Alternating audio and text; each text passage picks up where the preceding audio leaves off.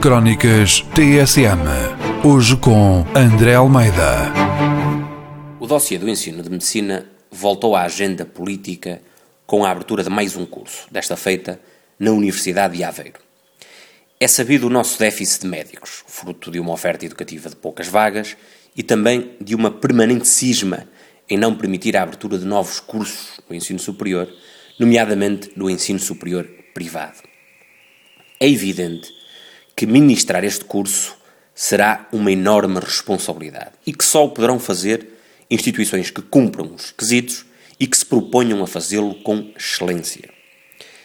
Assim, e tendo em conta que desde o ano 2000 existem uma série de propostas em cima da mesa, o já referido déficit de médicos, a imigração de estudantes portugueses para a Espanha, Inglaterra e República Checa à procura da almejada licenciatura, a previsível perda acrescida de médicos entre 2012 e 2017 por aposentação e a crescente necessidade do setor hospitalar privado impõe-se a dúvida. O que é que falta ao ensino privado para poder exercer com liberdade o seu projeto educativo? Conheço algum destes projetos que desde o ano 2000 foram sendo ajustados, corrigidos e aperfeiçoados. A Universidade de Fernando Pessoa, por exemplo, anunciou já o início de construção de um hospital universitário para que este sirva de base à almejada formação médica, a saber, a maior exigência feita quer pela avaliação internacional, quer pelo grupo de missão que estuda estas propostas.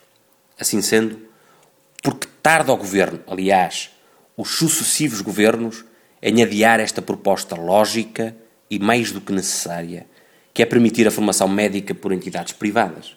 Permitir como já o referi, que estas instituições empreendam com liberdade o seu projeto educativo.